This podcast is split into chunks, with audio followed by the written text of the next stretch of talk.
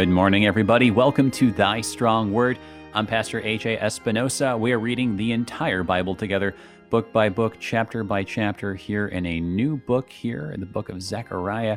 It's, uh, as we've seen in these first four chapters, it's you're like, hang on a second, is this in the Bible? Right? I mean, this is, uh, yeah, there's these really interesting images. And today, have we got, if you've liked the last four chapters, have we got a treat for you? So today it's the vision of the flying scroll, and also, um, as the ESV puts it in the in the heading, a vision of a woman in a basket. But but wait, there's more. There's also two women with stork wings. So what is going on? Um, this is it's very it's very very interesting. It's fun stuff to look at. What this it's all symbolic. It all has meaning. It's God speaking to us through pictures, right? Instead of uh, like lists. So it's um, it's just a different mode here. So very cool stuff when we get through this, we're going to be very well prepared for the book of Revelation when, when we do that real soon.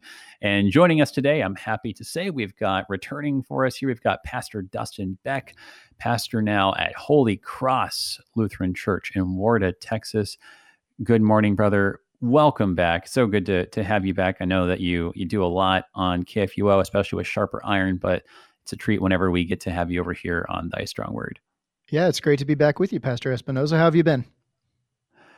Good, good. You know, it's uh, it's it's been it's been an interesting uh, you know, couple couple of months here. You know, and uh, you know, just the transition, of course, from uh, Epiphany to to Lent is uh, kind of an interesting season in the church. But, uh, but yeah, but things have been good, and uh, I we were chatting just a little bit before uh, the program. And you were saying a little bit about how uh, you are. I guess you said like five months into a, a new call, right?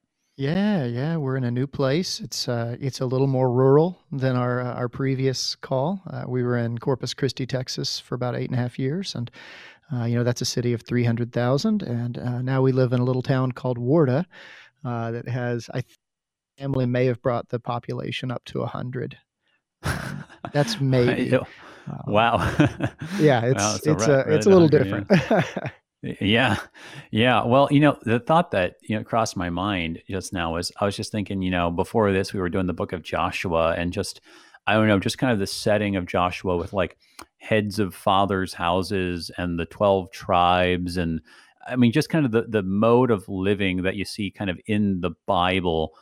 It feels like it's closer to that of what you have in the rural parts, right? I mean, not oh, to I say that definitely. it's like, I mean, yeah, yeah. yeah we've got maybe um, I, I, would say there's probably more than 12 last names in the congregation but um, it, it's i've i've stopped asking if folks are related. I just ask how are y'all related? Uh, because everybody's related to everybody you know and it's this yeah, is such yeah, a special right. part of uh, of the state. Um, the congregation's 147 years old. I mean these are some of the uh, the early wendish uh, Lutherans that came over um, around oh, the, you know, just after uh, Walther and the uh, the founders of this, uh, the LCMS. Um, but they kind of landed down here in Texas, and uh, a lot of them have been here ever since. You know, 150, 160 years. Very, very cool. Yeah, no, that, that's um, yeah, it, it's such an interesting um, thing to consider, like the history of our of our synod and the different immigration groups. You know, and yeah, a lot of them landed in Texas. A lot of them were like you know uh, i mean i mean i guess you know the way that they put it was sort of like hey you know we already found god's country why keep yeah. on going north right you know right so I like you. You, you put things right. yeah. Oh, you know, I spent some time in Texas, so I, I'm, I'm familiar with the, uh, yeah, with the with the mindset. But yeah, no, uh, yeah, cool stuff, cool stuff. Very good. Well, let's let's go ahead. It's a shorter chapter, but I think we're going to have our hands full just looking at this really different imagery here. So, I mean, we should go ahead and dive into it. As we do so, brother, would you say a prayer for us and for everyone listening along today as we go through this chapter together? Absolutely. Let us pray. Gracious Father, we thank you that your word um, is made clear in the person of your Son, Jesus Christ, that um, in him we see light and we see life. Uh, we see the very life that was uh, nailed to the cross on our behalf and has risen again for us um, in the glories of Easter. We ask that as we uh, as we invest our time this morning uh, in uh, a little bit less clear portion of Scripture, that you would continue to use Christ um, as the light for our path uh, and as the light for our eyes as we walk through Zechariah chapter five. Be with us, Lord. Bless us in Jesus' name. Amen. Amen. Thank you, brother. All right. Well, let's see. Let's just go ahead and read just the first two verses. And when we have that kind of before us here, right, you know, behold, right, then we can kind of take a step back and say, okay, now hang on a second. Where is this coming from? We, have had some visions already here in, in Zechariah. We actually kind of started off right away, even from chapter one, with just like these, these different images. And so once we kind of have these first two verses read, let's stop and think, okay, what, what's the significance of seeing this after everything that we've seen so far and, and how is this kind of you know fitting into the bigger picture so this is zechariah chapter 5 just the first two verses here. Again i lifted my eyes and saw and behold a flying scroll. And he said to me what do you see? I answered i see a flying scroll. Its length is 20 cubits and its width 10 cubits. All right. So just right there, the first two verses, right? And yeah, you know, I mean, it's it, it yeah. So not only does it fly, you know, it flies, um, but it's also you know it says there you know twenty cubits by ten cubits. In other words, it's it's fifteen feet by thirty feet long. I mean, it's a giant flying scroll. Okay, so um, noteworthy thing, and uh, yeah, what I mean, how is this like striking us after every? Well, you can't I mean, in some respects, it, right? it's like the least. well, you can't not notice it, but in some ways, it's kind of like the. I don't, I don't know the the least crazy thing we've seen so far. So I, I don't know your, your your thoughts on introducing this chapter here with everything that's come before. I mean, first of all, just the image that I get in my head is you know those flying banners that sometimes Yeah. will fly across the sky. I mean, it's a Uh-huh. flying banner, but there's no plane pulling it. Um, there's just this this big, huge banner. It's it's absurdly large, right? I mean, uh, the the the scrolls of the day in the days of Zechariah were usually, uh, I mean, generally speaking, they're about 11 inches tall. So you think about a legal size of, Right. or uh, rather, a, a letter size of paper, Right. just a piece of Mhm. letterhead 11 inches that's that's about how how wide they are and then how long they are well some of them got quite long actually i mean um, the uh, uh, from the uh, the Dead Sea Scrolls, um, one of the uh, copies of Isaiah was nearly 30 feet long, right? So I Mm, mean, mhm. um, in length, i I mean it. It's a long one, but the dimensions on this thing are just way off. This thing you can't miss it. Um, it just stands Right. up there, and, and and not only is it there, but it's it's up there flying through the air. I, I think before we uh, totally um, what's going on with this scroll and everything else, we got to talk just a bit about uh, Zechariah, the the the the idea, the theme of the entire book, right? So, uh, just Right. to paint a little background, I know your previous guests have done this as well, but this is the context is always key. So, Yep. Zechariah means Yahweh, the Lord, remembers. And why Mhm. is it important that the Lord remembers? It's important because it's nearly been 20 years since they started rebuilding the temple. Remember the book of Right. Ezra? I mean, it's it's way earlier in Mhm. the Bible, but chronologically speaking, this is where we're talking about rebuilding the Mhm. temple. So it's been nearly 20 years, and all that they've got um, is they've got the cornerstone, uh, they've got an altar, and they don't have much else. And everything Right. is just there have been people that have come along and they've kind of said, oh, you know, it's never going to be as nice as Solomon's temple. They've said you Mhm. shouldn't even bother trying. And so for nearly 20 years, the people have just been kind of, I mean, it's almost a laughing stock when they see where the temple should be and where it's not. And so Zechariah comes to remind people, God has not forgotten you. God remembers you. Right. And so there's there's the governor, there, I mean, the kingly guy who's in the picture, Zerubbabel. We talked about him last Right. chapter. The chapter Mhm. before we had Joshua, the high priest, right? Um, you know, a, a type of Christ, sure. Yeah but also the Mhm. high priest at the time. Now we're going to actually uh, talk about what's amongst the people. So everything here is Right. to to kind of re-energize the people, to give them almost kind of a pep talk. I like Right. that. To give the people kind of a pep talk and say, "Hey guys, let's finish this thing because we got to build the temple because you know who's about to be in the temple? The Lord himself." Right? So Right. all of this is pointing towards Christ. That's why Zechariah is uh, he's among the minor prophets, but he comes at the very end, right before Malachi, right before that. Um, you know, take a deep breath. Here comes John the Baptizer. Um, Zechariah is here to paint that picture for us of saying, "Listen, the King, the the, the Lord Himself, is about to step foot in this temple. We got to get this thing built, guys."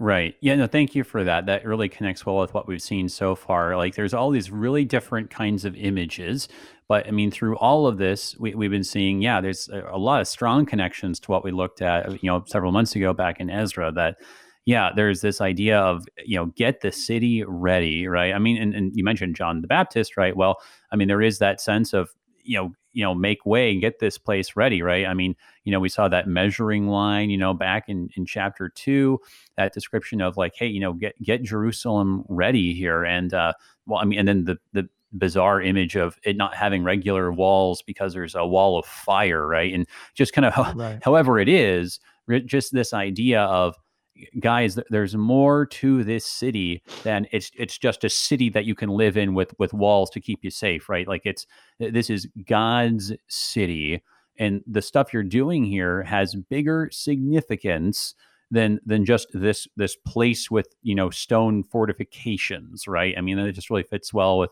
with what you were saying. I mean it's a, it's a pep talk in the sense of like it's it's encouraging them because hey guys there's there's a lot more to this than you know than as you were saying than the kind of outward laughing stock might suggest. Right. And so what we're going to have in this chapter in particular is the idea that we're going to build this temple. We're going to build this thing up. Um, but the important thing is that we're going to build it proper this time. We're going to build right. it correctly right? We're going to remove the impurities. We're going to make sure that that there's um, uh, there's not a, a, a tainted um, kind of cornerstone uh, that's being laid, but instead we want to make sure that it's uh, that it's solid and it's sure. And so Zechariah is going to hearken all the way back to the Sinai covenant um, that God made and say, "Listen, this still, this stuff still applies. Um, these are still important things for you to to remember and to hearken back to and to hold on right. to." Um, and so the evildoers they got no place here, right? Mm-hmm. Yeah. Yes. And you know so as as we're you know so it, it makes sense in the context here of you know we're, we're we're purifying right and getting this place ready. We're doing it the right way right? And and i think that kind of that idea uh, will we'll see that. The, the, even the idea of measurement and dimensions and even when we get to the part about a basket it's a particular kind of basket with a sort of volume. So this kind of doing it the right way thing idea right is kind of i think a theme that we've seen.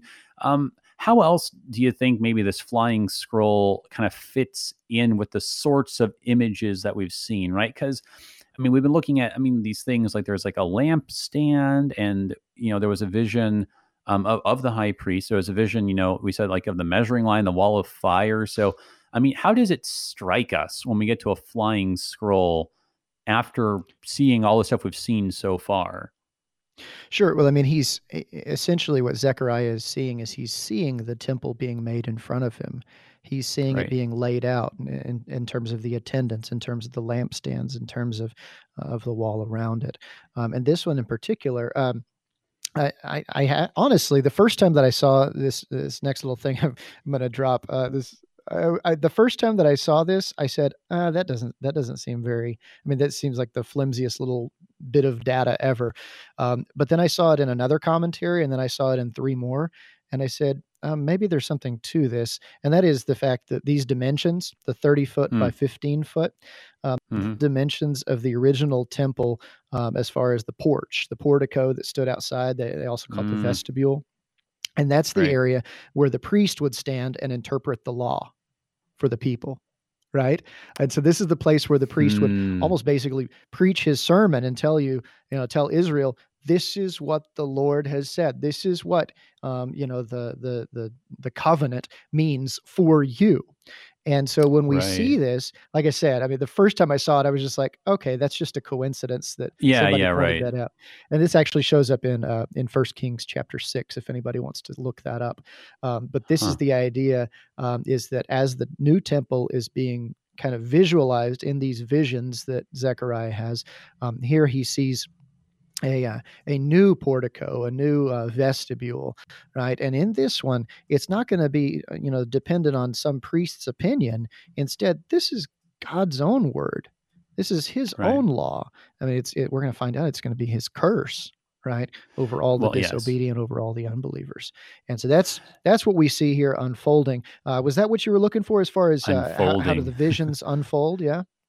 Or, or, or unrolling, right? Um, yeah, but yeah, yeah, I, I think no, that's that's thank you, thank you. Yeah, no, that's helpful. I think I, I agree that it's these are all things that are kind of in or associated with the temple, right? So even though we kind of look at this, especially you know if anyone's just joining us right for the first time, you're like, hang on, what the flying scroll, right? And you know, like you were saying to us, we're like, so is is is that like the Goodyear uh, blimp banner or something like that? You know, like, right. but but no, it's it's all these things that are either in or associated with a temple, like you know the scroll or a lampstand or or the priest who's in the temple or even the the walls that are going around the city that the temple is in and as you were saying it's it's really striking how the kind of like gigantic size of it right not that it's really unusually long because you're right. I mean, a, a, scroll could get that long, though. I mean, you're, you're mentioning like that was like an Isaiah scroll. That is like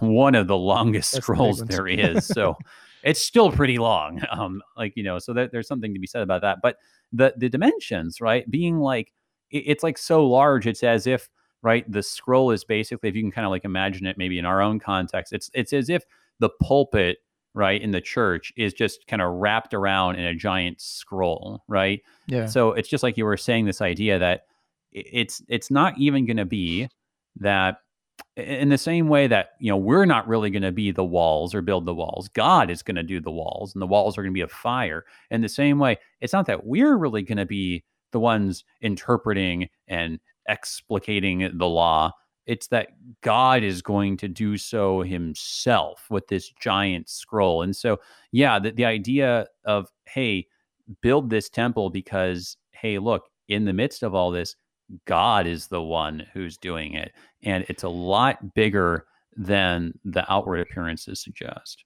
And I think one one thing that is just crucial to to remember when we're talking through this book is that the temple isn't built yet right so he's yeah. talk he's envisioning the things that will be you know it's not like i mean when when isaiah prophesies and, and some of the you know some of the former prophets whenever whenever they see things you know they're seeing the action you know solomon's temple right there in front of them and then they see you know the the heavenly throne room et cetera et cetera but here this is um, this is Zechariah looking over a, um, a pile of lumber that hasn't been assembled. I mean, it's been right. sitting there for you know, for 17, 18 years by this point. And so right. he's showing them what the temple will look like. Remember, none of these exiles that are coming back, um, they haven't seen the temple. They didn't grow up with Solomon's temple. And so Zechariah is almost kind of showing them what it will look like. Right. And at least, I mean, this is kind of a, a spiritualized what it will look like. Mm-hmm. Um, you know, I don't think it's literally going to have you know all this stuff that he's that he's seeing.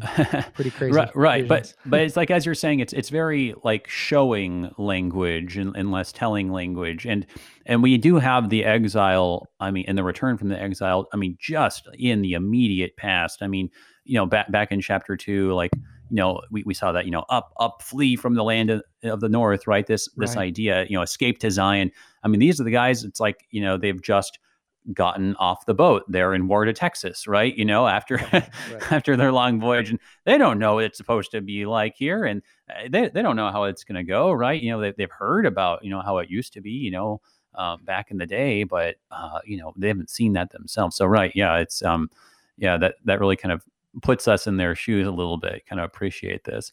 So we do now have a description actually of the scroll um, and of course, I guess the last thing that we should say before we continue uh, in, in the text, it just says here, we, we well, we know that it, it's Zechariah who's narrating this, but he goes and he says, and he said to me. So who remind us who this is again? I was I was just looking at that, hoping that was going to be your one more thing. Yeah, um, so that's the the messenger of the Lord, the angel of the Lord. Um, uh, we would understand this to be a pre-incarnate Christ in all likelihood. This is um, right. this is the one who is guiding him through this series of visions, um, and re- uh, referenced uh, uh, back in chapter four, uh, referenced previously as well.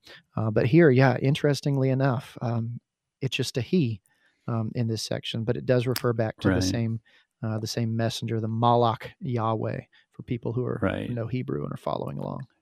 right. Yeah, and, and that is the significance, right, of it being um, just just having a, a, pronoun. Well, I mean, just really just a pronoun implied by the the verb, I think here. Yeah. But it's um it's this idea that I, I mean, th- there's this guy who's just kind of, um, you know, been here the the whole, the whole time, who just kind of keeps guiding him, and and yeah, it's as you said, we've we've had this actually mentioned a couple of times that he's identified as the angel of the Lord, which just as we've seen and we saw this, we saw this even a little, just a little bit in that one scene right before they went into Jericho, right? That there was this figure who mm-hmm. is the commander of the Lord's army, and, and when you have these appearances, it seems like it's not just your standard angel, right? This isn't just you know Gabriel showing up. There's the angel of the Lord, yes, right, the specific right. one. Yeah, right, right. E- exactly. And this just so, this just feels like revelation to me, doesn't it to you? Oh yeah. You know, oh yeah, yeah. Being so led through is, a series of visions. Yeah.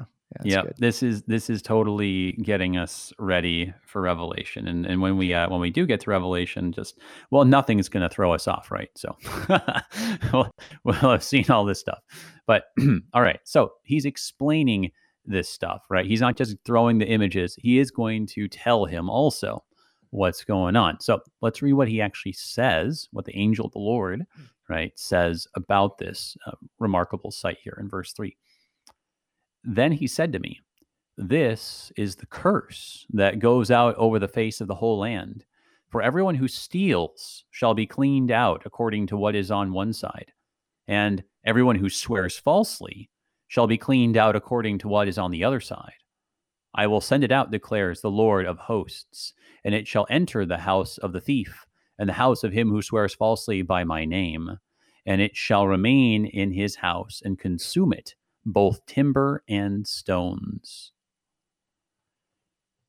So, a very ominous interpretation of what this yeah. big scroll is, right? It's a big, giant cursing scroll, and it's aimed at two uh, sins, two groups of people in particular. So yeah, I mean, I mean that's it seems like it, it has something to do with this context that we've been talking about. What do you what do you make of it? So um I mean this is the central uh, idea here is that God's word is still true right? Because we we yeah. hear those callbacks, and I I think that's what I'm going to just call them as callbacks. We hear those callbacks to Sinai. You know, you know, thou shalt not steal, um, thou shalt mm. not bear false witness, right? Um, we hear these callbacks. Even, I mean, didn't you even get just a little bit of a um, you, you get a note of almost kind of the Passover, right? Um, that it's going to go out, yeah. enter the house of the thief and him who swears falsely. I mean, that's a that's a plague of the firstborn kind of kind of language, right?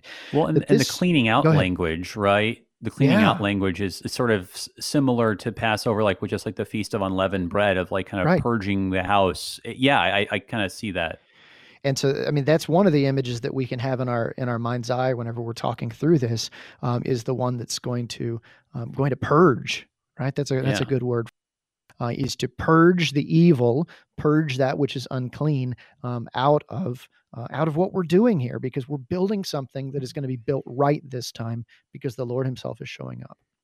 Okay. Right. So, uh, uh, one of the thoughts that I had, um, and this is, um, I, I, would be curious your thoughts on it as well. You're much more intelligent than I am here. Uh, is this uh, in the that verse three? No, don't sell yourself short. Yeah. Uh, this is the curse that goes out over the face of the whole now the word there is haaretz, right? The yeah. whole land. Um, but I mean that's that's bigger and broader than just Judah, right? I mean this is the hmm. the curse that goes out over the dare we say the earth? Hmm. hmm. Yeah, you know that that's an, that's an interesting point. I mean, this is the ambiguity that you have sure. All the time throughout the scriptures because it's not any better once you get to Greek in the New Testament. You have the term, you know, a a and yep. in gay is like, well, that I mean, that can be the land or, you know, the, the land, you know, the, right. the, the, earth, right? And so you have that in the Beatitudes, right? Like that the meek yeah. shall inherit the earth. Um, but then also there's this idea of like the salt of the earth, right? Continuing on in Matthew 5, which and we had not too long ago, uh, back last right. month. So, yeah, I mean, it's, um, I think it's one of those things where, in all likelihood, that it, it starts out with the the local sense that sure. it, you know e- even when it says like the whole land it's like it's probably thinking of like you know the whole like land you know the, the, this land that we've been talking about all of it um, but you know it, it's it's not really possible to kind of separate that from the idea of you know just the whole thing though the, the whole planet because I mean that just goes back to to Abraham right? By by you all peoples of the earth will be blessed. But I mean I think it I think it almost always seems to start with that local sense of hey we first need to clean up um, Canaan you know because I mean it's it's a mess right now. I mean this is all the stuff that that Isaiah was talking about right towards the end of Isaiah that you know we we had this destruction come upon us with the Babylonians and all you guys are you're, you're compromising left and right. Like you're, you're you're invoking the name of Yahweh, but you're doing it alongside the names of all these other gods at the same time. And um, you, you know, so so it's just this idea of you know this place has got to get swept clean and put in order right you know to use a little bit of a language in the new testament also too sure um, and then once we've kind of done that it it kind of goes forth um, well, so we kind should, of a the earth is the Lord's and the fullness thereof. I mean, it's yeah. We're telling the story specifically of Judah, but it's ultimately of everywhere. Right. Yeah. No. It always. It always. Yep. Yeah. Exactly. It's. It's always. Very it's always s- starting small and getting bigger. That kind of typological pattern. But right. Right. Yeah. Okay. So yeah. Yeah. I. Yeah. Good good uh, good thoughts there. But yeah. all right, well let's go ahead and actually it's it's time for our break. But everyone, hang on with us. We're looking at Zechariah chapter five. We have another vision coming up here on Thy Strong Word. We'll be right back.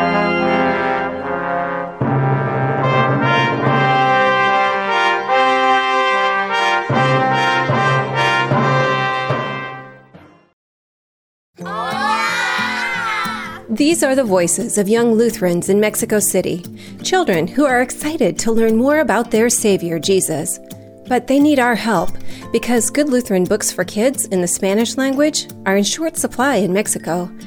To learn how you can help tell Spanish speaking kids everywhere about Jesus in a language they can understand, go to the Lutheran Heritage Foundation website at lhfmissions.org forward slash Juan 316. Welcome back, everybody, to Thy Strong Word. I'm Pastor AJ Espinosa. We're looking at Zechariah chapter 5, and we just talked about the giant flying scroll that purges and brings destruction upon those who lie and swear falsely. Wow, you don't remember that from the Bible? Well, well, you're in for a treat.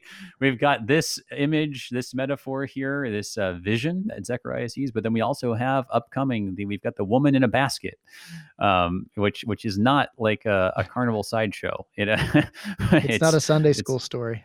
Yeah, no, I don't remember not, that one. It's yeah, the woman in the basket. What? Uh, and uh, today we are joined uh, by our guest pastor. We got Pastor Dustin Beck, pastor at Holy Cross Lutheran Church in Warren. Warda, Texas here. Uh, so yeah, we were just talking about this idea of there is that kind of ambiguity. It, it's it's talking about this. It's going to kind of go out over the whole uh, land, and that you know you, you can take that you know ultimately in the, in the big you know sense, but uh, maybe it starts local. But uh, the thing I wanted to kind of before we uh, go on to the next image, it talks particularly about those who swear falsely and those who steal. And as you mentioned, yeah, those are that that sounds a lot like the way that the Ten Commandments are phrased, or at least two of them. But kind of right. why those two in particular? Do you think? Well, I think that um, this is almost sort of a, a, summary of the the two tables of the law. So we have mm-hmm. here everyone who steals shall be cleansed out. That's love your neighbor as yourself, right? Um, and stealing is is is kind of one of those words. Uh, you know, Paul boils down the whole law um, as coveting, right? Um, and coveting is where where um, sin begins. Uh, but I think we could also view the entire second table of the law through stealing, um, through stealing our our neighbor's um, authority, through stealing our neighbor's life, through stealing our neighbor's spouse, through stealing our neighbor's uh, possessions, reputation, etc. Um, and so I think that um, that we see a little bit of that. But then on the swears falsely side of the thing we're really talking about a, a, first table issue. We're not talking about eighth commandment here, but we're talking about the one who calls upon God uh, to be his witness in a false way. Um, mm. and, and, so there is uh, this this first and second table aspect. Um, but uh, the thing that I think is is really crucial to see, but because when you look at these two visions together, the flying scroll mm-hmm. and the woman in the basket, they're both visions of judgment right? There's right. not a lot of gospel wrapped up in this chapter. Um, and so you can see uh, the first vision of the flying scroll as sort of judgment on individual sin. hmm. right? Um, it's talking about for everyone who steals and every one who swears falsely. So this is talking about the individual people who do these things, yeah. who uh, who live according to, well, essentially according to a lie, because that's what stealing right. and swearing falsely is is wrapped up in. Um, in just a second, we're going to get into this second vision. And it's going to deal with more of a corporate or more of a nat- uh, national sin. Um, so uh, more people involved than just the one. Thank you. I think that you know I hadn't, I hadn't actually thought about that. How you, you, could, in a way, kind of summarize the t- the two tables um, in this way. Certainly, that name of God idea, right? I mean, the, just the name of God that that is kind of kind of a summary all by itself of right. of the first table. It is um the, the last thing you were saying though that that in a way they're kind of two different forms of stealing. I think that's that's really interesting, and I think this is something that we that we fail to grasp um because very very often when we hear this stuff about swearing just i mean you, and you know how this goes like that when you know our good pious parishioners like you know hear about you know like you know hey don't don't swear or curse swear use satanic arts right? They know their, their catechism even right? It seems like the first thing that we think of is like using potty language right? I mean right. that's like we're, we're thinking about you know cursing and swearing like like oh like like that. No no no none of that. We don't talk that way. Um and while um, I certainly think it would be good practice to avoid speaking that way, right? Um, it seems like when the Bible is talking about cursing and swearing, it is literally talking about cursing things, putting curses on things, and swearing by God's name. And well, the you know, by we just, God's name is the important part because it's cursing by yeah. God's name, swearing by God's name, using satanic arts by God's name, lying by God's exactly. name, deceiving by God's exactly. name. It's all tying it to God, and so tying God to a lie is what really the second commandment's all about. Yeah. y- yes, right. And so, th- thank you. That that that's the thing we got to see this together. And what what's interesting too, right, is actually in Hebrew. Um, the word there, everyone who swears falsely, um, it doesn't actually say falsely. It just says swears.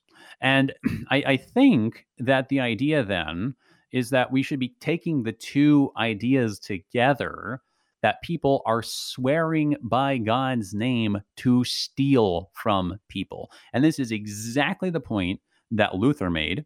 And this is exactly the point, even that our Lord Himself made in the Sermon on the Mount, that so often the reason why you would swear, this was the way that you offered a guarantee right? Like today, you know, there's like a guarantee and, you know, it's somewhere you, you, you, always lose it, right? But you look it up on the website later and you're able to return it to Amazon or whatever, right?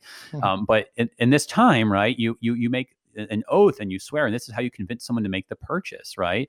And you would swear by, you know, the names of different gods. And the idea was like, oh, like, well, you know, this God will, will punish me if I, if I'm lying to you. And you're like, oh, well, that's a very powerful God. You wouldn't you wouldn't mess around and swear by His name now uh, if if you were lying. So okay, yeah, sure, I'll trust you, right? Um, so this is what was going on. Um, it has been going on for a very long time, and, and, maybe it's not what we see today in our own context here in the U.S. in the 21st century very often. But yeah, this would have happened rather a lot that people would have sworn by the name of God as a way of stealing, as a way of depriving someone of their hard-earned money and income and goods, right? for something that is less than what they are uh, promising right? And, and, so you see that you see that with luther that was the way he described it in the catechism. You see that even with our lord jesus when he says let your yes be yes and your no be no because anything else comes from the evil one. Anything else is a way of trying to cheat someone out of things with lies. Absolutely. Be people of the truth. Right. So so it makes sense in in the context and we'll, and you mentioned I think you mentioned um you know um Haggai and Malachi um, or one of the two. But like some of these end prophets, like there's this this whole theme about stealing from God, stealing from each other, right? right? Like it, it's this whole thing about being slothful to provide the resources that are needed to get this thing built, right?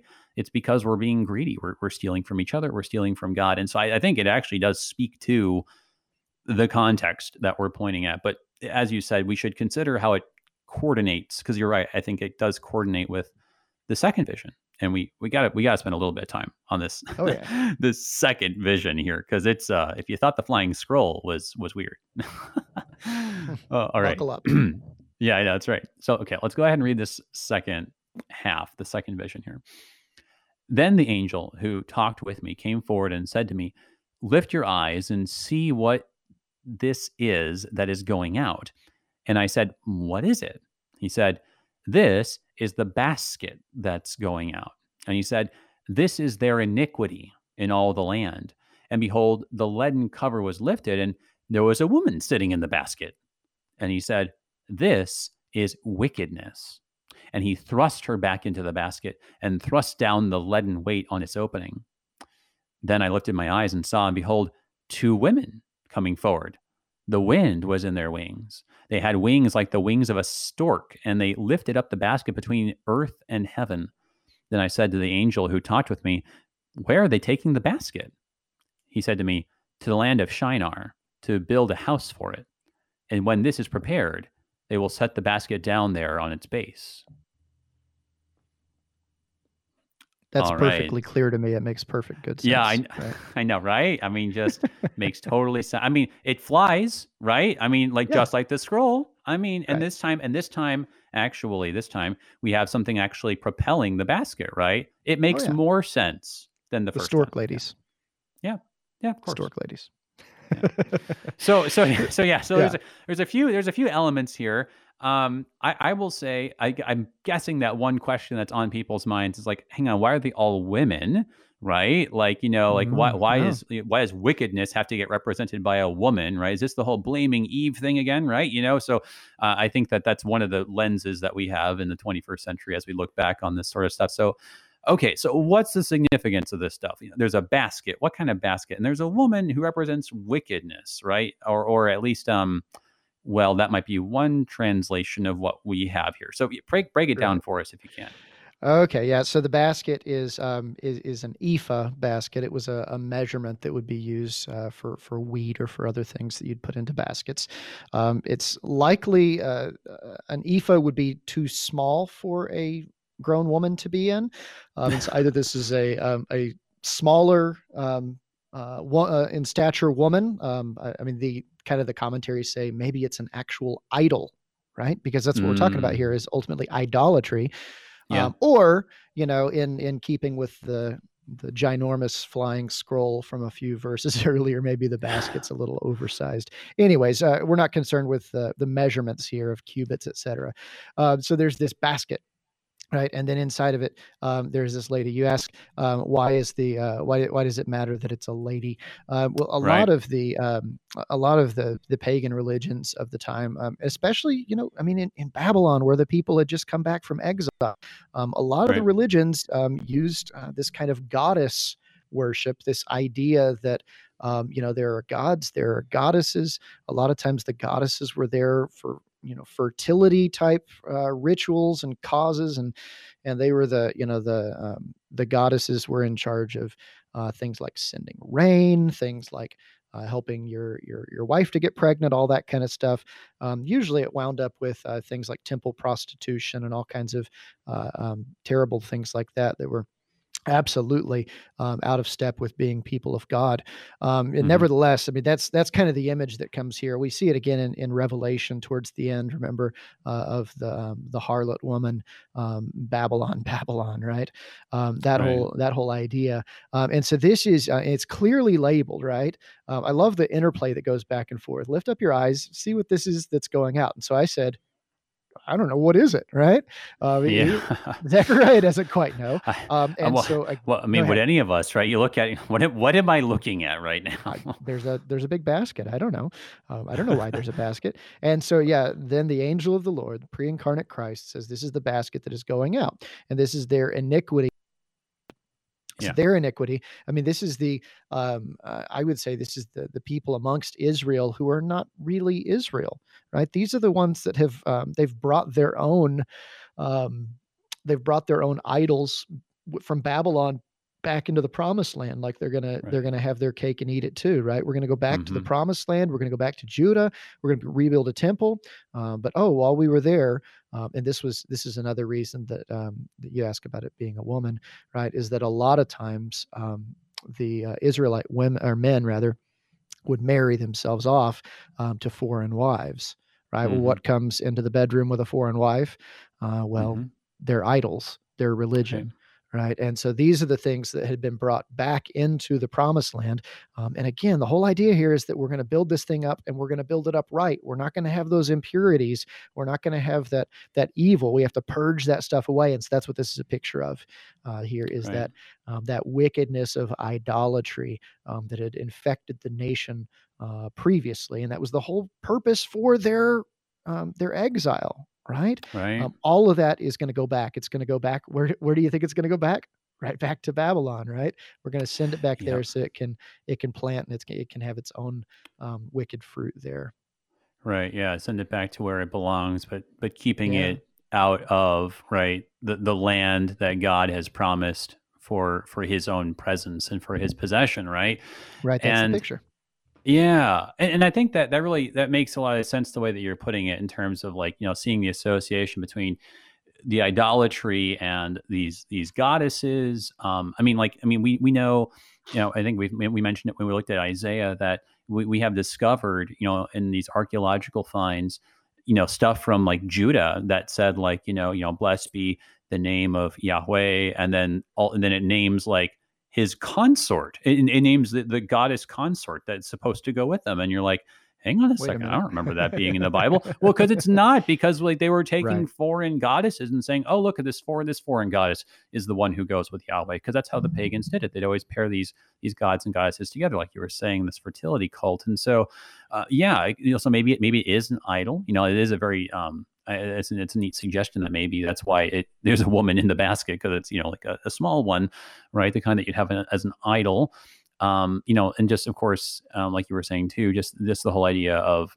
the the, the, the, temple prostitutes, or even in Ezra, right, the foreign wives who bring with them right. the idols. So there's those sorts of connections. There's maybe one other side of it that I wanted to uh, get your get your thought on. There in verse six, where it says there, this is their iniquity, right? It doesn't, so the word isn't iniquity there in the Hebrew, um, well, at least most Hebrew manuscripts, right? right? So, what do you make of that, and what what is it? yeah. So the other uh, the other variant there um, is to say that this is their eye, right? Like, yeah. Like you have two of them in your head, your eyeballs. Right. This is yeah. their um, their eye in all of the land. And so that's, um, I, I, read about that in a, in a, couple of the commentaries, and it kind of talks about um, uh, this is um, either the um, the eye is the window to the soul, kind of this is the the wicked uh, the wicked way of looking at it because it's I mean in, in, verse eight it absolutely says this is wickedness. Right. right. We don't. Right. We don't have any any variance there. Um, no. But but this is their eye in all the land is to say that they have a wicked eye. This is the way that their eyes are always set. Their eyes are back towards Babylon. Their eyes never really wanted to be here in the first place.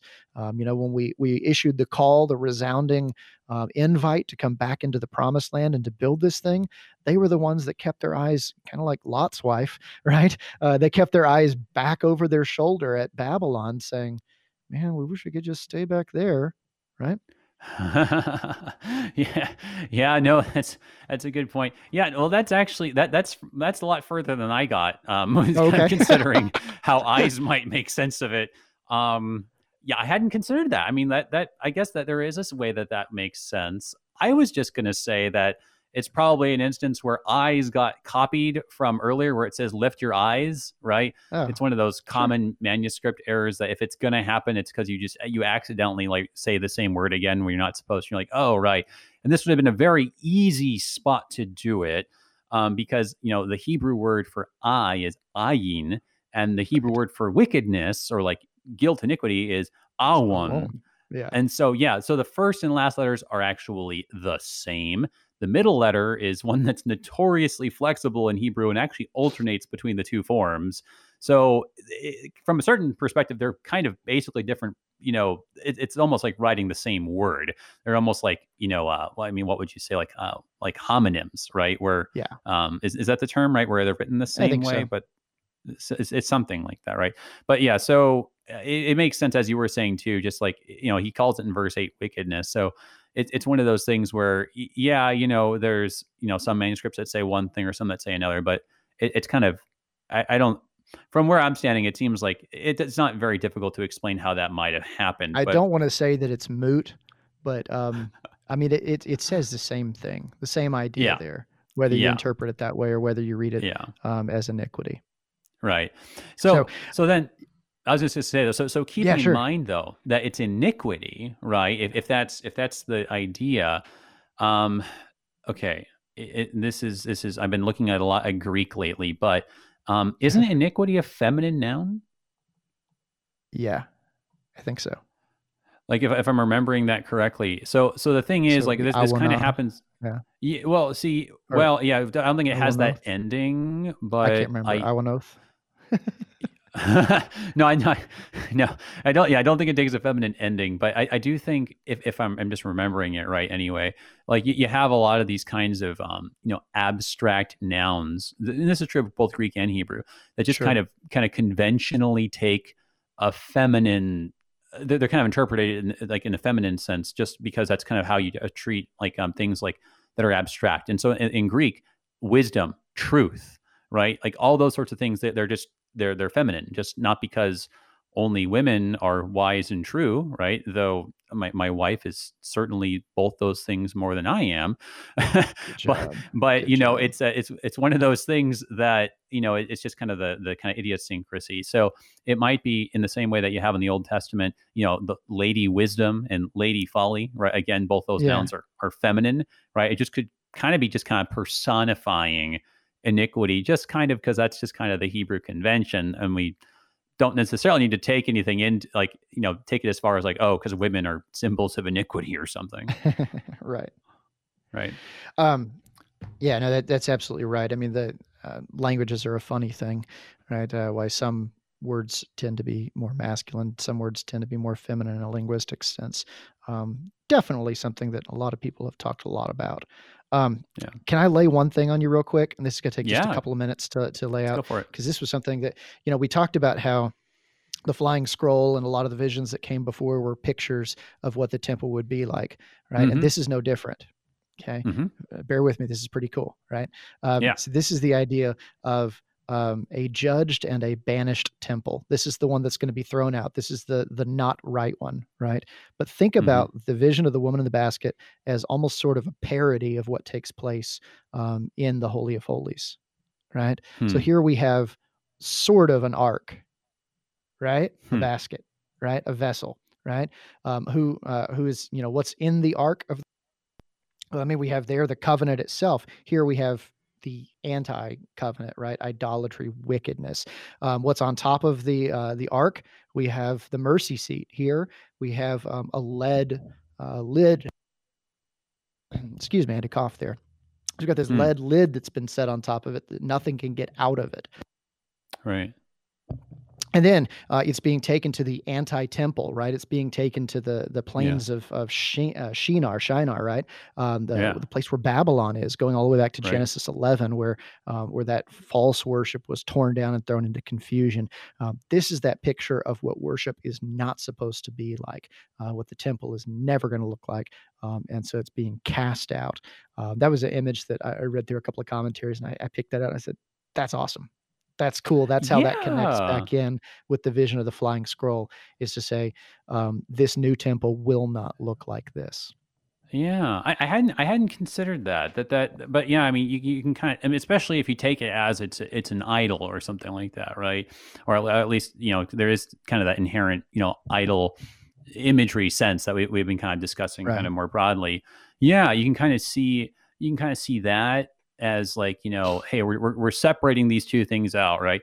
You know if you want to have you know this this idol in a basket like send it back to babylon where it belongs right, Right. and if you want to like worship the true god in spirit and truth like it's right here right in the temple uh, which is you know the, the place where you have the, the the giant flying scroll and um, you know the wall of fire and you know the the plumb line you know with from the angel and all the rest right so uh, yeah yeah there is i hadn't i hadn't considered that like the, the um the thing that i was going to in my head Sure. was like it's um i mean it's an ephah basket right so it's meant to measure things and we've seen this measurement idea kind of again and again actually throughout Right. zechariah right like the, the, the scroll is measured like with significance right um, there's this description of you know measuring um, the the city um, the, the plumb line, right?